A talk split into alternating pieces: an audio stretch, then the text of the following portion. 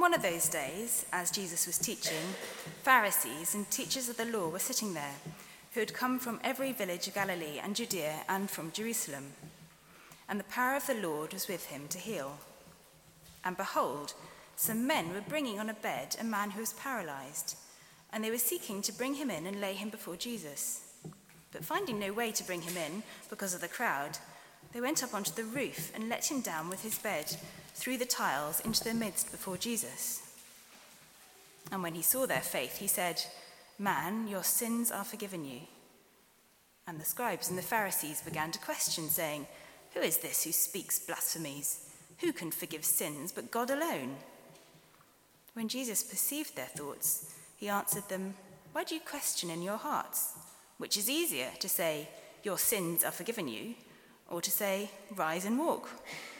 But that you may know that the Son of Man has authority on earth to forgive sins, he said to the man who was paralyzed, I say to you, rise, pick up your bed, and go home. And immediately he rose up before them and picked up what he had been lying on and went home, glorifying God.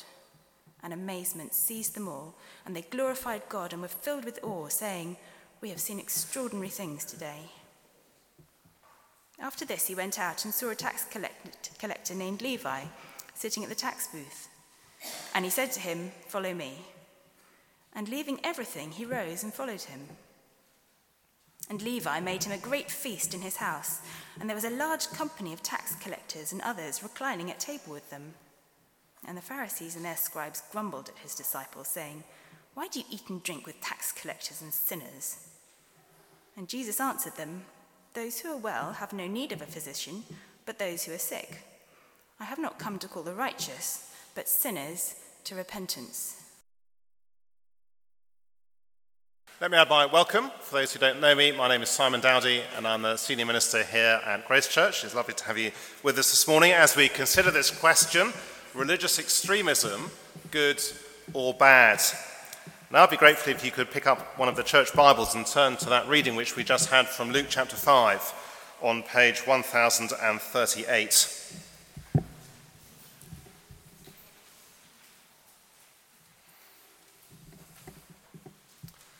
Luke chapter 5, page 1038. It's the true story of Levi the tax collector and how he came to follow Jesus Christ. Levi is, I suggest, the sort of person who might be considered an extremist. Notice whether he follows Jesus in a very, very costly way. Verse 28 he turns his back on his job. Verse 29, he follows Jesus publicly as he invites friends to his house.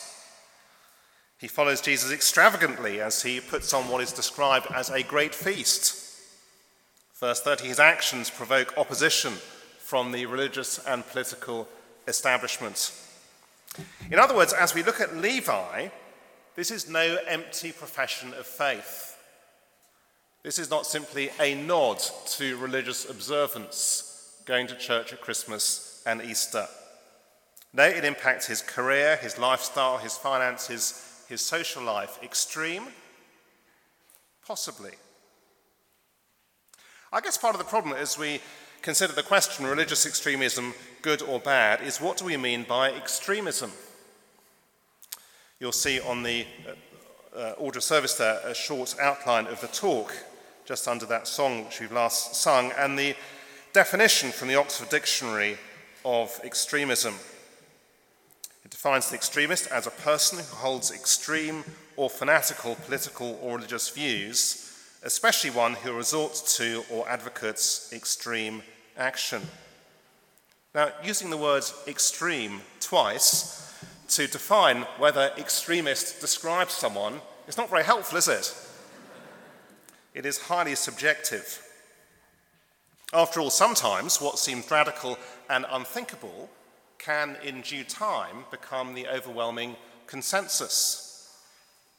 In the US in the 1830s, the moderate way to abolish slavery was to compensate slave owners and to send slaves back to Africa. By contrast, it was those who were regarded as extremists who argued that nothing short of immediate abolition and immediate uh, freedom would do. William Lloyd Garrison said, On this subject, I do not wish to think or speak or write with moderation. And a little over three decades later, what he had fought for, his principles, were written into the American Constitution. Likewise, the early pioneering women suffragettes were regarded as extremists, dangerous to society. It begs the question, doesn't it? When is extremism good and when is extremism bad? Former American Senator Barry Goldwater famously said, Extremism in the defense of liberty is no vice, and moderation in the pursuit of justice is no virtue. There is bad extremism, there is good extremism, there is bad moderation, there is good moderation. And I guess that just sounds a note of caution, doesn't it? Because as a culture, generally speaking, those of us who are British, that's not all of us in this room, but those of us who are British, we are suspicious, I think, of anyone who takes anything too seriously, with the exception, that is, of sport. In other words, if we're not careful, the language of religious extremism, I think, can so easily become for us simply an excuse for lazy thinking not really engaging with the issues, a kind of catch all for the kind of religious experience or religious ideas which are outside of our comfort zone and we don't really like. So, what I want to do this morning is simply to ask two questions about the Christian faith as we address this broader issue of religious extremism, good or bad. They're there on the talk outline. First of all, is Christianity true? Secondly, is Christianity good? Firstly, is Christianity true? As Bruce reminded us earlier, the person of Jesus Christ lies at the very heart of the Christian faith. That he lived is not in any doubt. Just turn back, will you, a few pages to the very beginning of Luke's Gospel on page 1030.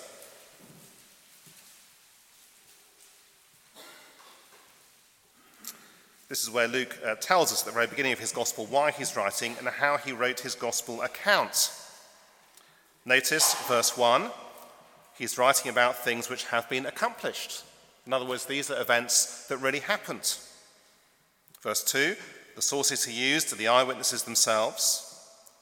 Verse 3 he's writing an orderly account. This is no fake news story cobbled together. Verse 4 he writes to give certainty about Jesus. Now, the fact is that for better or for worse in our culture, religious certainty is often associated with extremism. The key question, of course, is who was Jesus? Because Luke is writing, he says, to give us certainty about who Jesus was. In other words, there is an entirely right, proper, and appropriate certainty that we can have about Jesus. So, back to Luke chapter 5, page 1038. Who was Jesus? Well, we see so clearly here, don't we, that he claimed to be God. As he says to this paralyzed man who is lowered down before him, as he says, verse 20, Man, your sins are forgiven. And verse 21, the scribes and the Pharisees began to question, saying, Who is this who speaks blasphemies? Who can forgive sins but God alone? Now, when the Bible talks about sin, it's not referring to the kinds of things we might see on the front page of a tabloid newspaper, but rather about what we might call our moral compass, whereby I am at the center of my life. I'm the one who decides what is right, what is wrong, living my life my way, not God's way. And it is what each one of us is naturally like. And therefore, you see, it's God alone who can forgive sins. Just as if I uh, offend you, or if I'm uh, rude to you, or worse, then you alone are the one who can forgive me. And therefore, you see, the claim that Jesus makes here in verse 20 is truly staggering. It is breathtaking. Sometimes uh, you hear people saying or, or writing that Jesus himself never claimed to be God. Actually, you know, and that it was a sort of claim later on made up by the early church. But the religious establishment here, they are in no doubt, are they, what Jesus is claiming, verse 21. No, they say, this is blasphemy. Who can forgive sins but God alone? But there's more. Because supremely, after his death on the cross, Jesus rose from the dead, never to die again. A couple of years ago at the Festival of Dangerous Ideas in Sydney, in the Opera House overlooking the harbour, the following question was put to a group of panellists Which dangerous idea has the potential to change the world for the better? I wonder how you'd answer that question. Well, the atheist on the panel said that their dangerous idea was that abortion should be mandatory for 30 years to deal with overpopulation. The feminist said that her dangerous idea was simply that of freedom. But Peter Hitchens, the Christian, came out with an answer which clearly startles everyone. This is what he said The most dangerous idea in human history remains the belief that Jesus Christ was the Son of God and rose from the dead. At which point the, the compare didn't really know what to say. Because, of course, if true, it means that Jesus Christ really was God, as he said he was. If true, it means that Jesus Christ is Lord today and is ruling the world today. If true, it means that Jesus Christ will return at the end of history, as he said he would. If Jesus is God, then actually Levi's response surely is entirely right and proper. He follows Jesus in a costly way, no empty profession of faith. It impacts his career, his lifestyle, his finances, his social life. Extreme? Perhaps. But actually, it is entirely appropriate if Jesus Christ is indeed God in the flesh. In that sense, you cannot be a Christian without being extreme. Imagine for a moment two passengers arriving at Heathrow Airport on a flight from far away. One is wearing a coat, a hat, and carrying an umbrella. The other wearing a t shirt and a pair of shorts and flip flops. They look at each other and both think the same thing. You are dressed in a very odd way indeed.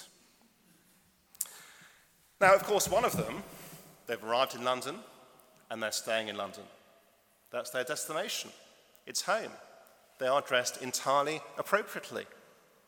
For the other one, while they are simply passing through on their way to sunnier climes, to their final destination. In the same way, you see, it is inevitable that the life of the person who knows that Jesus Christ is God that he rose from the dead, that there will be a judgment day, that death is not the end, that there is another destination to come. It is inevitable that their life will look very different from someone whose worldview says to them that this life here and now is all that there is.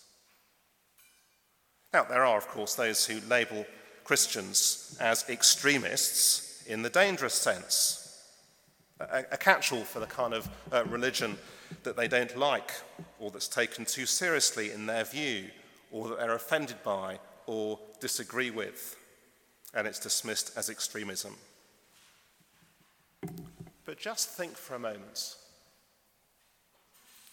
what kind of God would it be who fitted in precisely with the assumptions and values of 21st century Britain and a particular segment of 21st century Britain as well, the opinion makers. Well, surely that kind of God wouldn't really be God at all. It would simply be a God who is made in our own image, a God reflecting secular Western values, a God who was therefore completely irrelevant to the rest of the world who were neither secular nor Western, a God who is in fact no God at all. Surely integrity demands, you see, we ask the question is Christianity true? Not do I like it? Not does it fit in with my worldview? Not does it affirm my assumptions or my prejudices? But is it true? Who was Jesus? Was he really God in the flesh as he claimed? If he was, that is completely life changing. So that's our first question Is Christianity true? Second question Is Christianity good? Because this section of Luke's Gospel also reveals, I think, the root of religious extremism, or we might say the difference between a bad extremism and a good extremism. The bad extremism is there in verses 29 to 30. Have a look at it with me. And Levi made a great feast in his house, and there was a large company of tax collectors and others reclining at table with them. And the Pharisees and the scribes grumbled at his disciples, saying, Why do you eat and drink with tax collectors and sinners? In first century Palestine, tax collectors were regarded as traitors as well as crooks. They, were, uh, they collected taxes on behalf of the occupying Roman forces, which meant they were traitors, and they added their own cut, which meant they were crooks. It's why the religious establishment here of Jesus' day are so shocked and why they ask Jesus, Why do you eat and drink with tax collectors and sinners? In other words, you see, what is their assumption? Well, their assumption is that when God sends his king, when he sends his king Jesus into the world, he will come as a kind of Ofsted external inspector. In other words, he's going to come to reward good people with a pass and bad people with a fail. Good people go to heaven, good, bad people go to hell. That is their kind of framework, their assumptions. And therefore, you see, they divide the whole human race into two groups the good like them, and the bad like the tax collectors and sinners. Their mindset, in other words, is one of separation. And I want to suggest this morning that is the root of the kind of religious extremism that even many Muslims would disagree with. It is the separation which says, we are okay with God, but you are not. We are the faithful ones, you are not. We are holy, you are not. We are chosen, you are not. Separation, the root of bad extremism. Witness the way in which Buddhists in Myanmar treat Rohingya Muslims. Witness the way in which Christians are treated in India and much of the Arab world. Witness the way in which full blown Islam treats others. Separation. It starts with where we are here, we don't eat with them. You shouldn't eat with them. The mindset which regards others as second class citizens. But it's a road, if you carry on down that road, it's a road which leads you to holy war and killing so called infidels. So, will you then notice the shock of verses 31 to 32? And Jesus answered them, Those who are well have no need of a physician, but those who are sick. I have not come to call the righteous, but sinners to repentance. Here is the root of what we might call good extremism, as Jesus says, Look, I'm not the examiner, I'm not the Ofsted examiner. No, I've come as a doctor. And I would not have bothered coming into the world if there wasn't something badly wrong with the whole human race. Because it's not the healthy who need a doctor, it's the sick. And therefore, you see, when Jesus divides people into two groups, it's not between those who are good and those who are bad. Because as he looks into our hearts, he knows that actually all of us are bad as we stand before God. All of us are sinful. All of us deserve the judgment to come. Now, what is the distinction he sees instead? Have a look at verse 32. It's the difference between those who aren't right with God and know they're not right with God, and those who aren't right with God but assume that they are. There was once a smart society lady who went to a photographer to have her uh, photograph taken. He was a young man. He looked uh, cheeky, so he eyeballed her with a steely glare and said, Young man, I want you to do me justice. Well, he paused, grabbed her gaze, and said, Madam, it's not justice you need, but mercy. And you see, that is why Jesus Christ came to bring mercy for those who know they need mercy. And if we've never realized that, actually it shows that we've never come face to face with God Himself. And we've never grasped why Jesus came. He came for sinners. By the end of Luke's Gospel, we see that that takes him. He is arrested, crucified. He dies on the cross, taking the punishment for sin that we deserve, so that anyone, even a Levi, even a you, even a me, can stand before God as a forgiven person. And I want to suggest that is the root of good extremism, simply because it is deeply humbling. You see, the Bible teaches that each one of us is created equally in God's image. Each one of us has equally rebelled against God. Each one of us is equally sinful in God's sight. Far from being the language of separation, you see, this is the language of radical and genuine inclusion. Because Jesus Christ came for sinners, for anyone equally who will receive the gift of forgiveness and follow him. Yes, it leads to separation, but it's not the kind of separation which is based on the fact that I think I am better than you, but on whether or not we accept the forgiveness that Jesus Christ came to bring. And as we see Levi here having, uh, having um, hosting this party, as we see Jesus coming to this party, why it's a wonderful picture of what happens when we begin to follow Jesus Christ. No longer an outcast miles away from God, but made fit for his presence and enjoying his company. It's wonderful, wasn't it, to hear of Laura's st- story earlier, how she came to follow Jesus, so full of joy and, uh, and delight in God's goodness and kindness. And I guess there are many others who we could have interviewed like that this morning who'd have stood up the front here and spoke of that same goodness of God, uh, delighting in his great kindness. Because the fact is, you see, that once we've grasped why Jesus came, then actually the decision whether or not to follow him really is a complete no brainer. So, is Christianity true? Is Christianity good? I think one of the assumptions in our culture is that the more dedicated you are to your religious system, if you like, the more likely you are to commit violence in the name of that religious system. Is that a fair assumption? Is it true? No.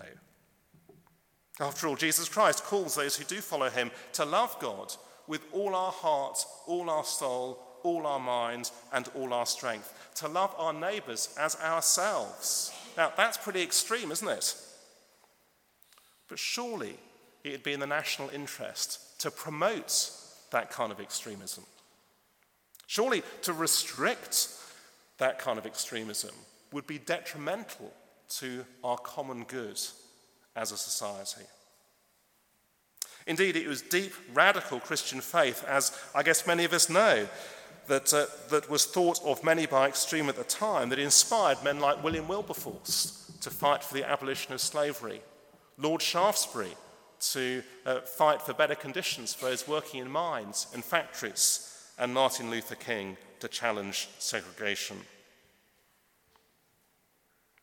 The real issue, you see, as I put on the outline, is not how devoted you are to your beliefs, but the nature of the beliefs to which you are devoted.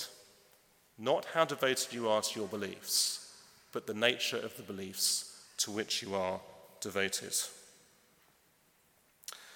So let me finish just by asking a question.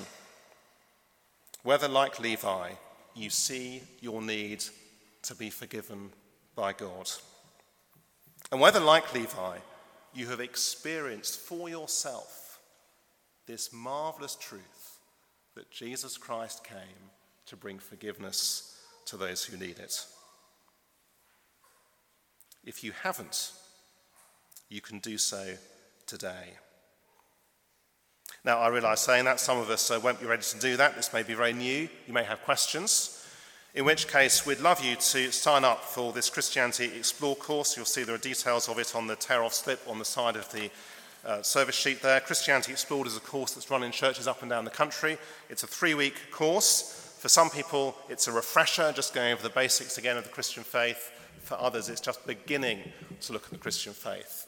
For some people, come with lots of questions. For others, people simply come and want to listen. But if you'd be interested, we'd love you to sign up for that, or if something like a, a guided one to one read through of one of the Gospels would be of interest, then similarly, uh, we offer that as well. If you are a reader, then we'd love you to take away one of these books. It's on the bookstall called Capturing God by Rico Tice. But I guess others, I guess, will be ready uh, to begin to follow Jesus. And perhaps you're asking the question how do I receive the forgiveness that Jesus offers? In other words, how can I do what some of my friends and family members, what some in our culture may regard actually as a very extreme thing, and follow Jesus Christ? Well, the key to doing that is one word, and it's in verse 32 of Luke chapter 5. It's the last word it is the word repentance. Because repentance in the Bible doesn't mean to sort of turn over a new leaf. It's not the spiritual equivalent of a New Year's resolution whereby I make myself more acceptable to God, because that doesn't. No, it's simply a U turn, whereby I say sorry to God for living my life my way without Him. I ask for His forgiveness made possible by the death of Jesus Christ on the cross for our sins. I get out of the driving seat of my life, I hand over the keys to Jesus, and I begin to follow him.